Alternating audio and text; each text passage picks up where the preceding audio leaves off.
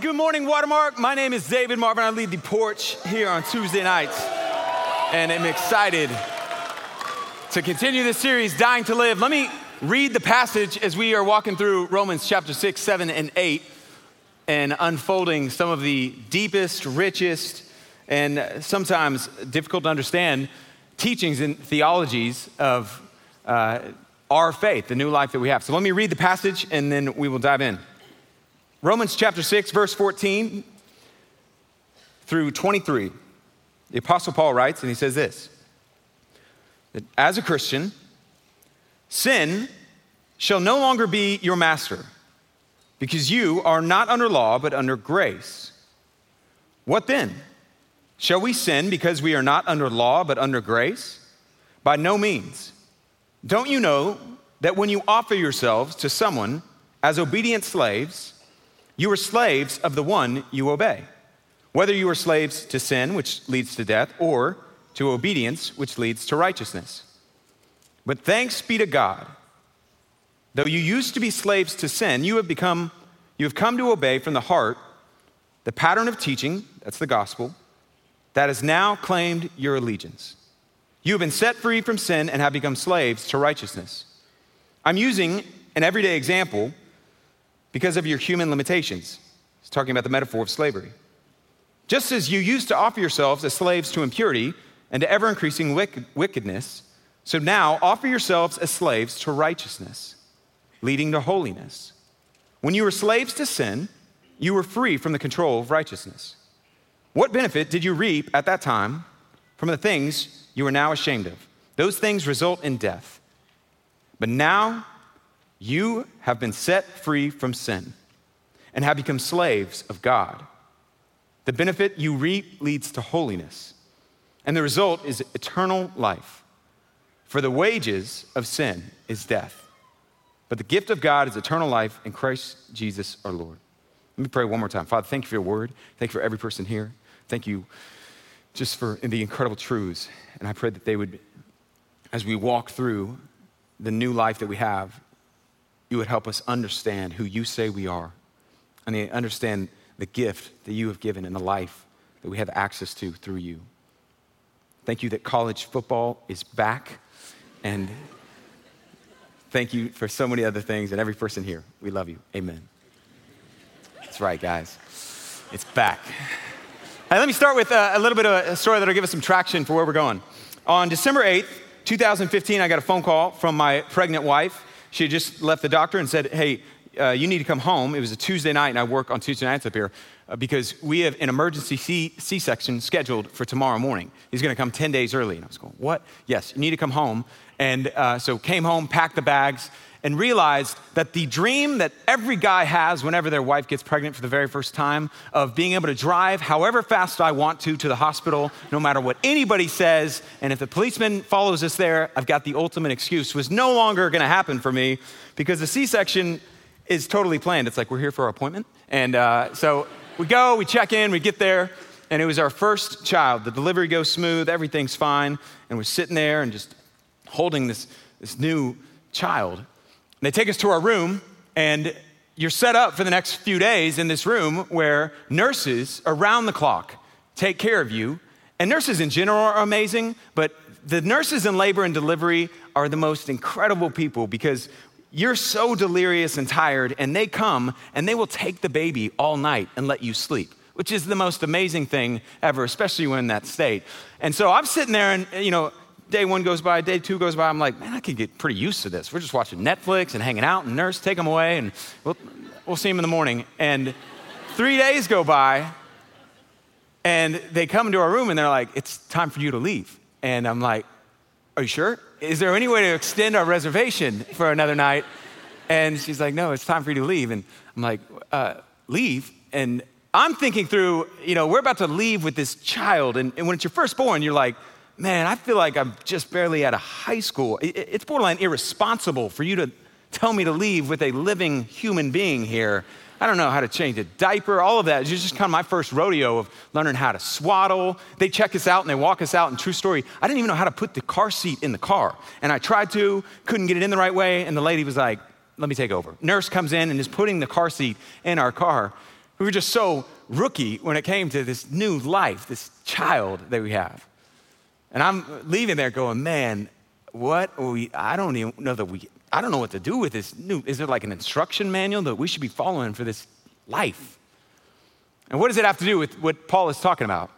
Well, we're in the middle of a conversation we started last week when Blake kicked off, and highly encourage you, if you haven't listened to that, go back and listen because we're picking up where he left off, where Paul introduces, in a very similar and true way, there has been a new life, if you have trusted in Jesus, that has happened. It's not in the form of a child, but when you came to faith in Christ, you were given a new life. The old you is dead, gone, nailed to the cross, and as dead as Jesus was when he was crucified. The old you is, and you have a new life.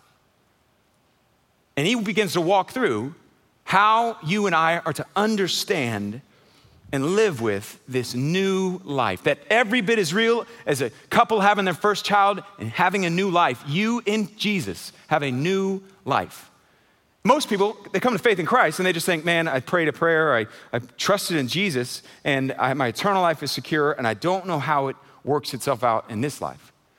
And Paul would say, you're separating a huge aspect that Christ came and died for, not just to give you eternal life, but to give you his life and allow you to live his life.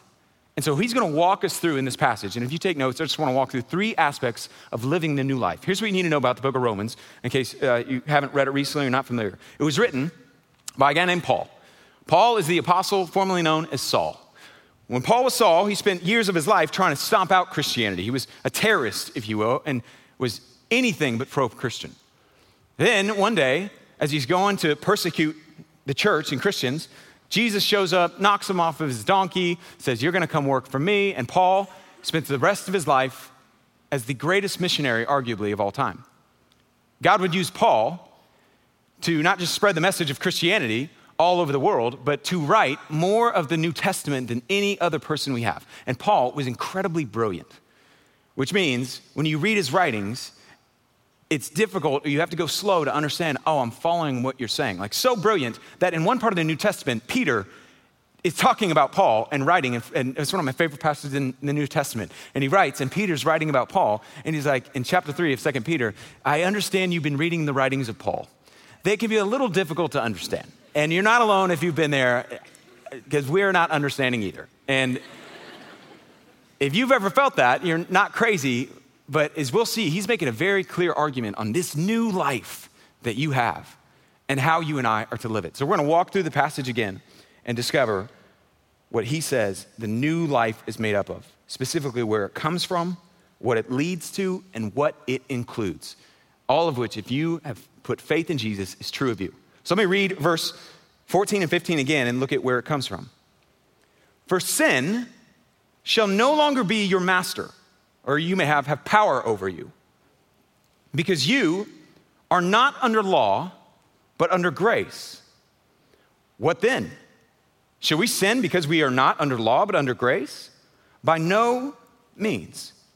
That Paul says that when you put your faith in Jesus, your position changed. Your position is in your relationship and your standing with God. The first idea of the new life is that it comes from a new position that you have when you trusted in Jesus. Whether or not you feel like it, whether or not you've ever heard that, whether or not you understand that. That Paul would say, formerly, you, this would represent you, were underneath the law and in sin. That's what we covered last week. By under the law, what does under the law mean? Your position was in sin, defined by sin, and under the law just means you were responsible for your own righteousness. You were responsible for living up to a standard or behavior or obeying the law and providing your own righteousness. And Paul says, the moment you trusted in Jesus, a change took place. Your position changed, and you were placed in Christ and no longer under the law, but under grace. The new life comes from a new position in Christ. And fundamental to you experiencing and living out the new life is understanding there's been a shift, there's been a position that has changed. You're no longer defined by your sin, you're no longer defined by your behavior, you're no longer responsible for providing your own righteousness. You have been placed in Christ and are as righteous as Jesus himself. And your position now is under grace. The term in Christ is Paul's favorite way to describe the Christian. In Christ. Over 70 some times he uses the phrase in Christ. This is who you are. You're in Christ. This position idea is highly important to him. 13 times alone in the book of Romans, he brings up you are in Christ. You are in Christ, which means you are under grace, which means Christ provided your righteousness. You're no longer responsible for it on your own. Christ has provided it, and this is your position before God. When it comes that you're standing with God, this is, if you have put your faith in Jesus, the new position. And the new life comes from that new position that is here.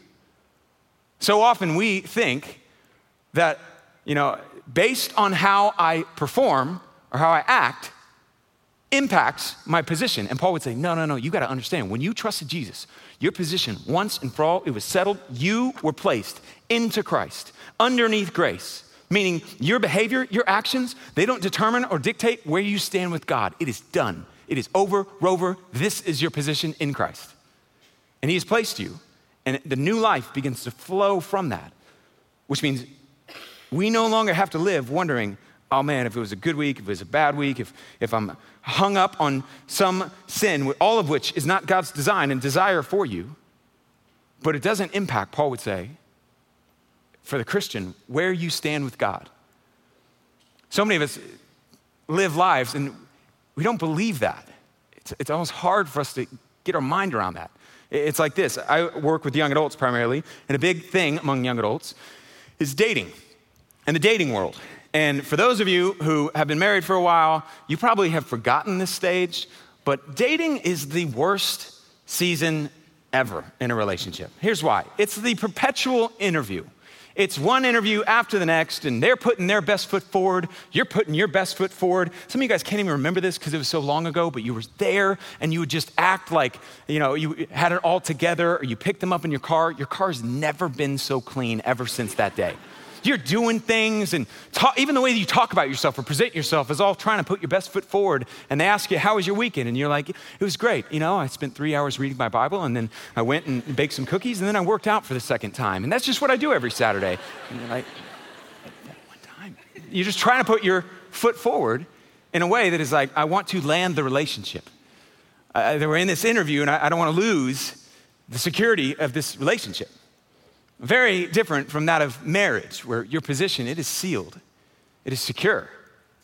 And Paul says, for the Christian, something that you may have heard before, but have not fully allowed to penetrate. When you came to faith in Christ, your position shifted. You got the job. You landed the position. There is no interview, no continuing on. When God looks at you, you are defined by Christ. The righteousness of Christ Himself is yours. The love that God has and had and has for Christ is yours. And that's what defines you. And Paul says something really interesting. He says, Do you know why sin will not rule over you? Because you're in Christ under grace. Now, think about that. He says, Do you know why you are not going to just continue to live in sin and just go off and, and live however you used to, despite the fact that by definition, being under grace, that I can do anything I want. He says, the fact that you live under grace is the reason why you are not going to continue to live in a way that runs towards sin rather than running towards God. It's a really interesting thing, but this is the Christian journey. Paul says your heart begins to change and when you are placed in grace, the fear of failure, the fear of failing or of sinning, it doesn't cause you to sin even more. It frees you up knowing, hey, even if I sin, it doesn't change my position.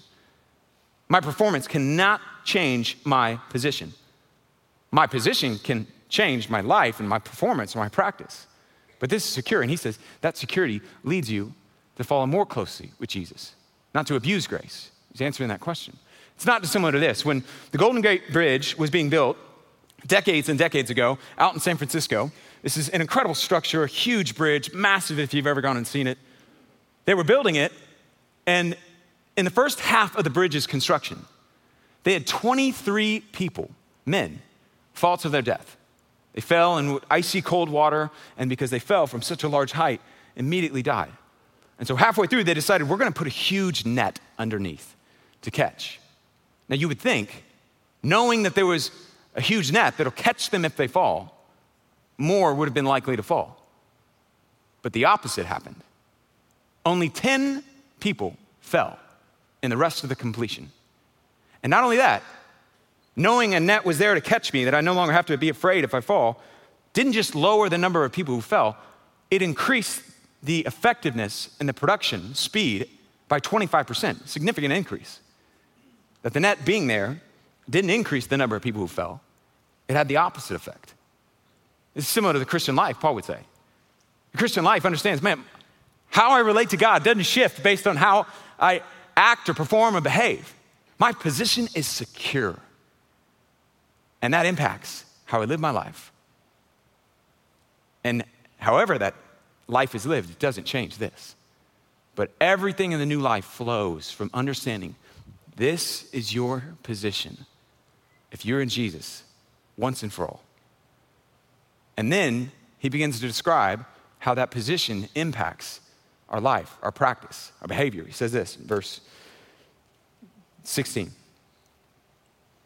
Don't you know when you offer yourselves to someone as obedient slaves, you are slaves of the one you obey? Whether slaves to sin, which leads to death, or to obedience, which leads to righteousness. Paul brings up an analogy of slavery that his audience would have understood.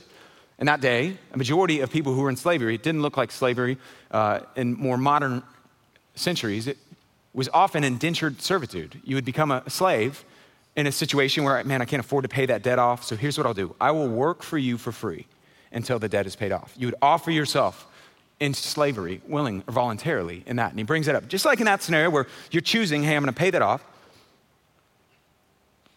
If you do so with sin, it leads to death, or obedience that leads to righteousness.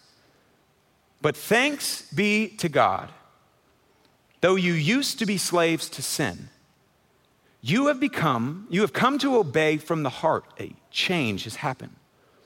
The pattern of teaching that has now claimed your allegiance. That's the gospel. You have been set free from sin and have become slaves to righteousness. I'm using an example from everyday life because of your human limitations. He's describing his metaphor. Just as you used to offer yourselves as slaves to impurity and ever increasing wickedness, so now offer yourselves as slaves to righteousness or to God, leading to holiness. When you were slaves to sin, you were free from the control of righteousness. What benefit did you reap at that time from the things of which you are now ashamed? Those things result in death. Paul brings up the idea that this new position that you and I have leads to new practice.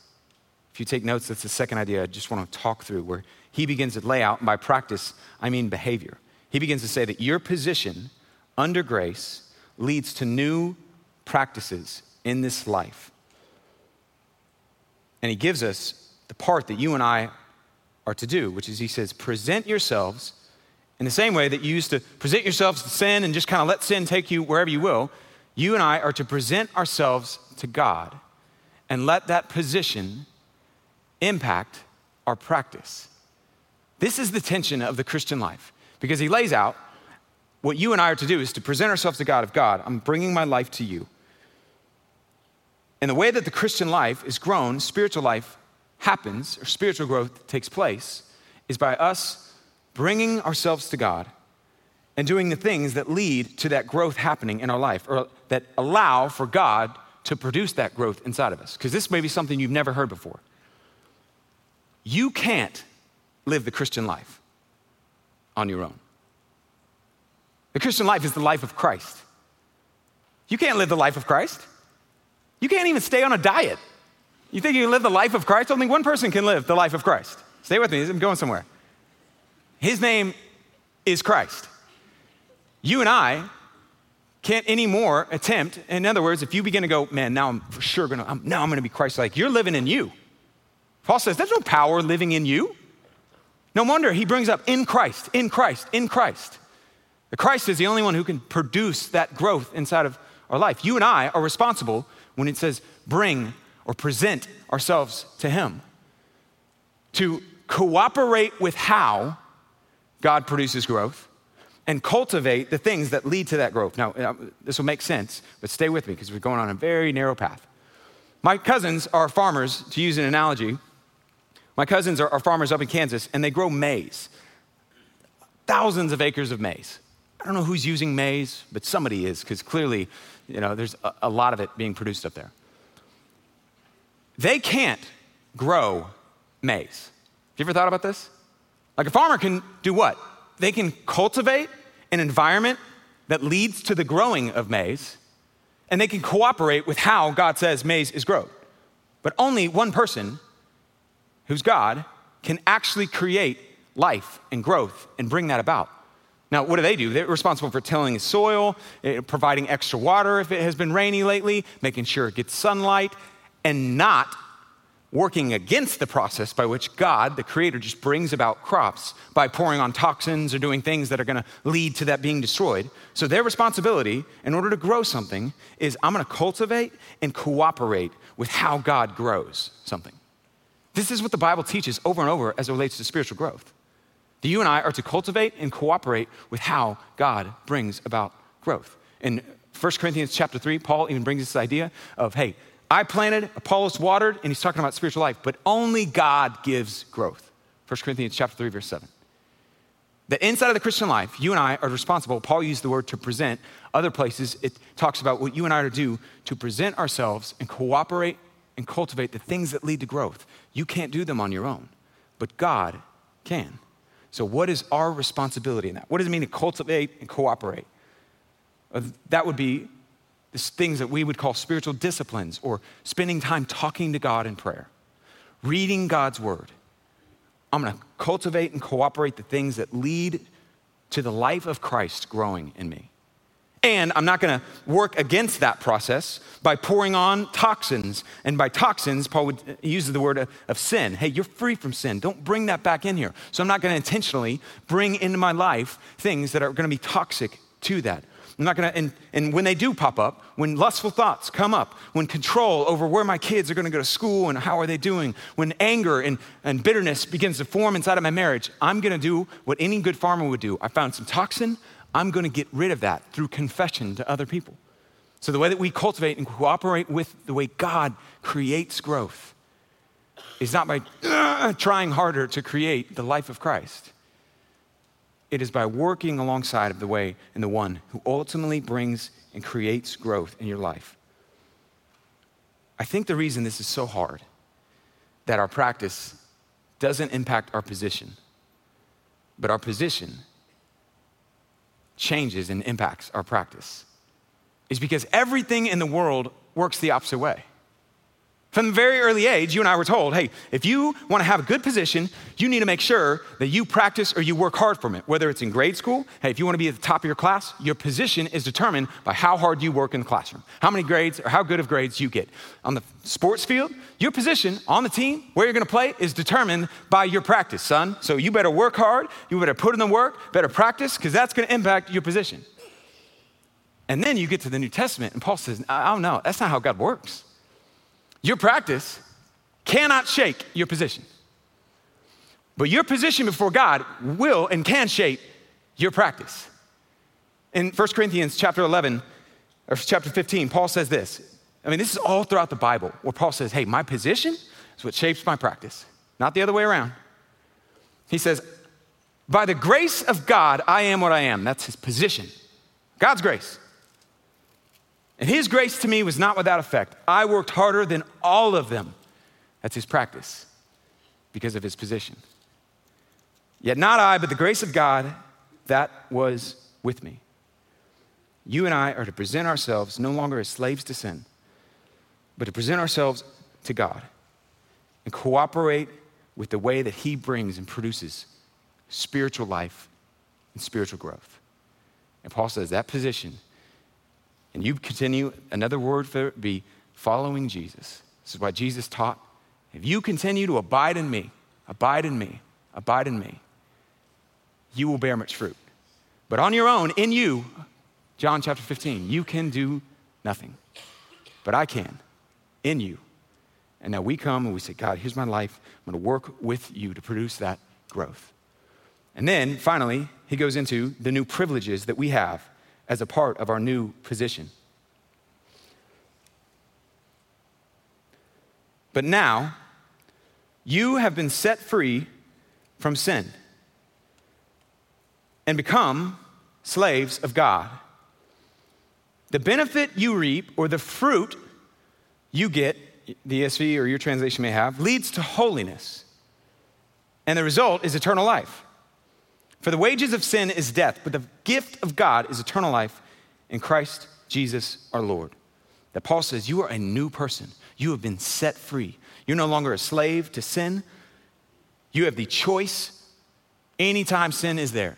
You're no longer a slave like the world around you is enslaved. You have been set free. You've been given a new freedom. And that new freedom leads to the fruit of holiness being created by God in your life.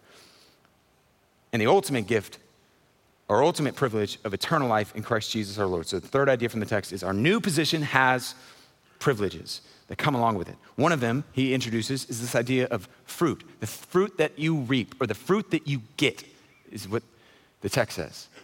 That God brings about a fruit in your life of holiness, that God is the one who, in this new life that you have, you have the privilege of God creating fruit inside of your life, growing and making you more like Jesus.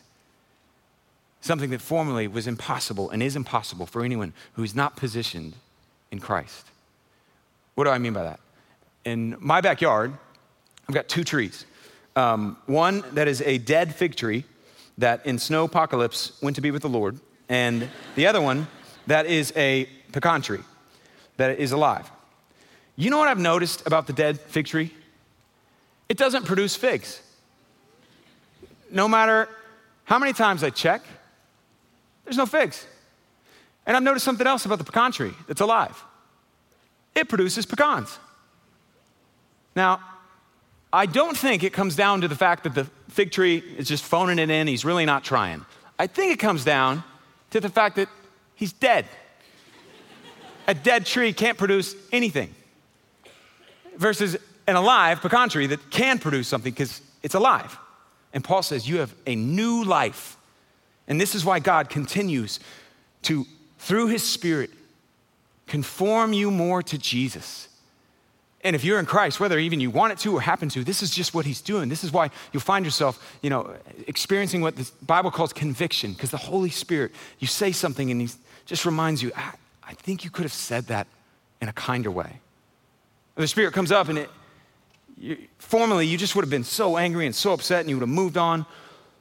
And now you find yourself going, I, I think I need to ask for your forgiveness. You're in dating relationships or in your marriage, your parenting is being impacted and shaped because there's a new life that is being created or has been created that you have, whether you believe it, whether you feel it, whether you always think it, it's there. And Paul says one of the benefits and privileges is that fruit that God is bringing about of holiness, of living in line with Him. The other privilege that he mentions is there's a freedom that God says you are free and the Christian life is living in this tension of though I am free, there's still sin inside of me. There's still past patterns. There's still lustful thoughts, anxious feelings. There's still ways in which I, I continue to operate not in who God says that I am, but in who my heart or my sin nature is what the Bible says. All of us have something sinful. One day will be done, one day will be done away with. It still exists. And now I'm learning to live as who God says I am in Christ. A friend of mine was going through the process of adopting, and if you've been there, it can be a long journey process. And finally, they got word that their son, who was in Africa, they were going to adopt, and they got him home, and they brought him home, and just a young, less than four years old, so excited. And he was in a moment, with a stroke of a pen, transferred from under the authority of an orphanage, under the rules and responsibilities and the lifestyle that an orphanage brings about. And with the signing of a single document, transferred authority. Now he's no longer in there, no longer has to listen or conform to or informed by. He's a part of a new family and learns to live and must learn to live and will learn to live underneath and in and a part of that new family. And you know what he was saying when the first couple months or years that he was there? He would always ask, he's got a new dad, new family. And this young kid would ask a question that his dad thought was so weird, bizarre at first, couldn't understand. Over and over he'd ask it, every night before bed. He'd say, Dad, are we gonna have breakfast tomorrow? And, and then the next day would go by. He said, Dad, are we gonna have breakfast tomorrow? And he'd like, Yeah, we're gonna have breakfast tomorrow. And he would ask it again, Are we gonna have breakfast tomorrow? And he realized, oh, you didn't used to have breakfast. You didn't, you grew up not knowing, or you were living in an environment where you were wondering, are we gonna have breakfast? Yeah, we're gonna have breakfast. We're gonna have as much breakfast as you want. And that child, despite the fact that all authority, everything about his position has been totally changed, is living with the reality that there's still mindsets, environments, things that have shaped and impacted and formed and impacted us. And now, even though I'm over here, I can be tempted to think and wonder and be curious uh, is that how it's going to be? And Paul would say, living the Christian life is that journey where you begin to walk with God and walk with Him, even though you are new. You are new. Your sin doesn't define you. Your past doesn't define you. Your actions don't define you. Christ defines you. Your position in Him defines you. It is done. And there are moments where you may, like a child who's in a new home, are we going to have breakfast from that old life? There's going to be times where control, anxiety, anger, bitterness, they're going to creep in. And our role is to go, God, will you help me cultivate the things? I want to live like who you say I am. And then Paul finishes with the most powerful, beautiful, incredible verse of the entire passage. And he says, Not just that, not do you just have the privilege of living underneath a new authority with a new freedom, and you have the privilege of living in a new relationship where God produces the fruit in your life. You have been given the greatest gift of all the gift of eternal life. And I want you to listen and think about how audacious these words are. You've heard them before. If you raised in church, if you're raised in Sunday school, you've heard them. But think about how incredibly profound this is. For the wages of sin is death. He contrasts sin and God. Sin always pays in death. But the free gift of God in Christ Jesus our Lord is eternal life. But the gift of God is eternal life in Christ Jesus. The free gift. He says, not only that, you have the privilege of the free gift of eternal life. What does it mean to have a free gift? I want you to think about that. That God says, the only way you get eternal life is by accepting a free gift. Not by earning it, not by trying for it, by accepting the free gift. What would make a gift not free? If I was to give you a gift, if I said, hey, here's my phone, if you were to take it and say, you know what, I'm gonna earn, I'm gonna work, for, I'm gonna pay for it. Here's some money. Not a free gift. If you decide, you know what, hey, I'm gonna give you that, well, I need to give you something too. That's not a free gift. The only way you get access to eternal life is by accepting the free, no strings attached gift of eternal life in Christ Jesus our Lord. That God on the cross gave his life, lived the life you couldn't and the life I couldn't, died the death we deserved, so that you would have the free gift of eternal life. The message of the world is that God helps those who help themselves. The message of the Bible is God helps those who can't help themselves, which is everyone. And the choice that you and I have, especially if you've never had a moment where you trust in Jesus, is will you accept it? Because I can offer a free gift. But if you don't receive it by accepting it, you have missed the greatest gift anyone could ever experience and have the gift that seals you once and for all in the position of in Christ for now and all of eternity. In some ways, the opening idea that I shared of a child and this new life is so fitting because my son did nothing to be born, nothing to have new life. He was entirely dependent on his parents and on God. And the new life that you and I have is entirely dependent on God. And now we are allowed to let this position impact our eternal life and our practice in this life, knowing no matter what happens, I am forgiven, I am loved, I am free because I am in Christ. Let me pray. Father, I thank you for every person in this room. I thank you that every one of them is someone who, whether or not they feel like they know you, you know all about them. And you love them so much you would give your life and die in their place. I pray for anyone who's never accepted that truth, today would be their day. And I pray that you would allow all of us who you call words that candidly I feel so unworthy of, like holy, righteous, forgiven, loved. Would you allow those to pierce and penetrate deeper into our hearts so that we would be free to live as we are called by you? Thank you that you paid it all. We owe you everything. And we worship you now in song. Amen.